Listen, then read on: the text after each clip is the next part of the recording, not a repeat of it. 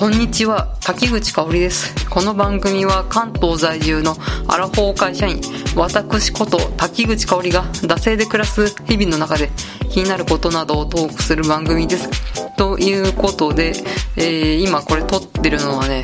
2020年8月10日なんですけれど、えー、まあ、どこでね撮ってるかっていうとですね埼玉県の浦和にある某、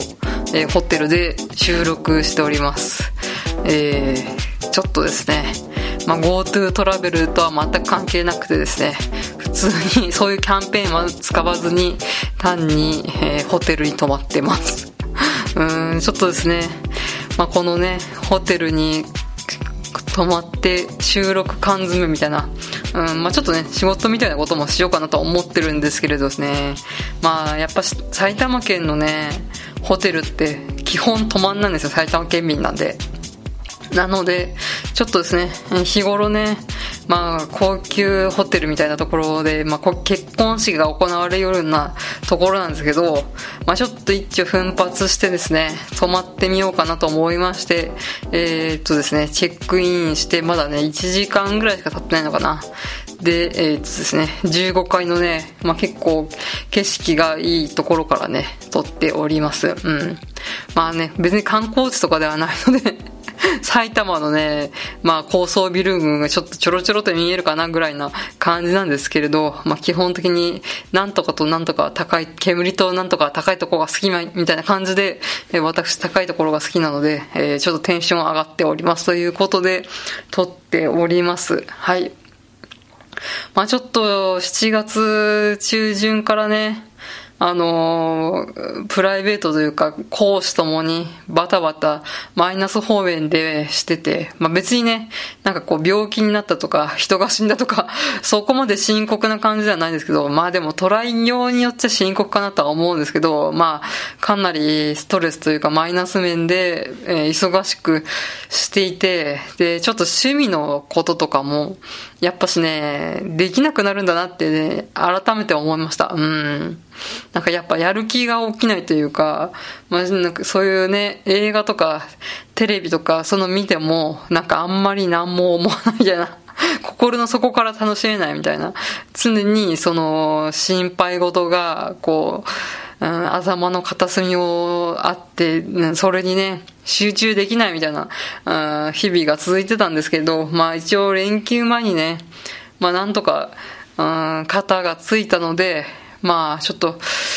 晴れやかな気持ちには、まあそこなにはなってないんですけど、まあ、このね、ホテル缶詰を結構した、うん、次第ですね。うん。まあ本当にね、特別な夏みたいな感じで、ワイドショーだったり、テレビだったりとか言ってますけどね。まあコロナ禍のお盆休みがスタートしたわけなんですけれど、うん、皆さんいかがお過ごしでしょうかということで、私は、まあちょっと埼玉県の某高級ホテルで収録缶詰を行ってますということで、うん。まあ、ホテル自体はね、老舗っていうかね、まあ昔からあるホテルなんで、うん。まあね、老舗っていう感じかなという気がします。うん、初めて泊まるんですけれどね。うん。まあそんな感じで、まあ夜はちょっとですね、うん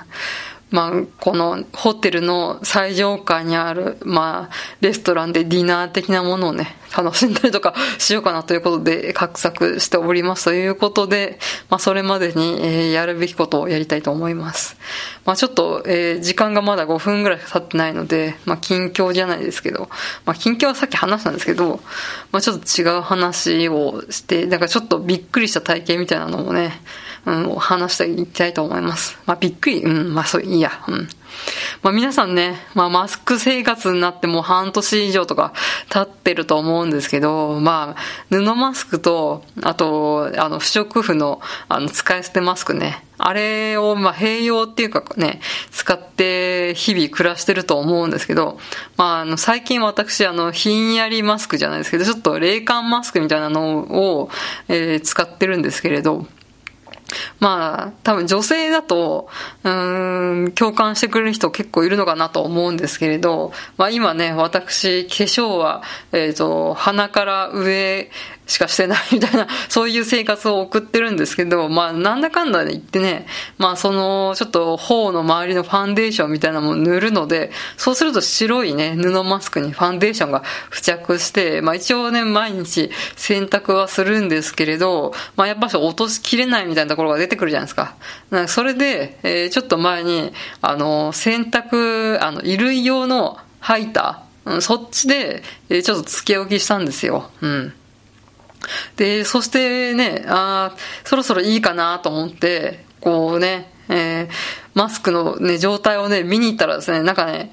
ま、ピンクみたいなね、まだらピンクみたいな風になっちゃって、確かにね、ファンデーションの汚れは消えたんだけど、そのまだらピンクなのが出ちゃって、なんじゃこれと思って、で、ちょっとね、インターネットでね、マスク入ったピンクみたいな感じでググったところ、やっぱり同じようなトラブルに直面してる人がいてですね、まあ、このね、解決方法をね、載せてくれてる人がいたので、まあ、ちょっとね、まあ、女性の方で、えー、同じような問題に直面した人がいたら、まあ、共有とことで話しそうとか思うんですけれど、なんかどうやら日焼け止め用の成分と、そのハイターの成分が、まあなんか化学反応みたいなのを起こして、そのピンクのまだら模様みたいな風になるらしいんですよ。うん。ね、ね科学というかそういうの面白いですね。うん。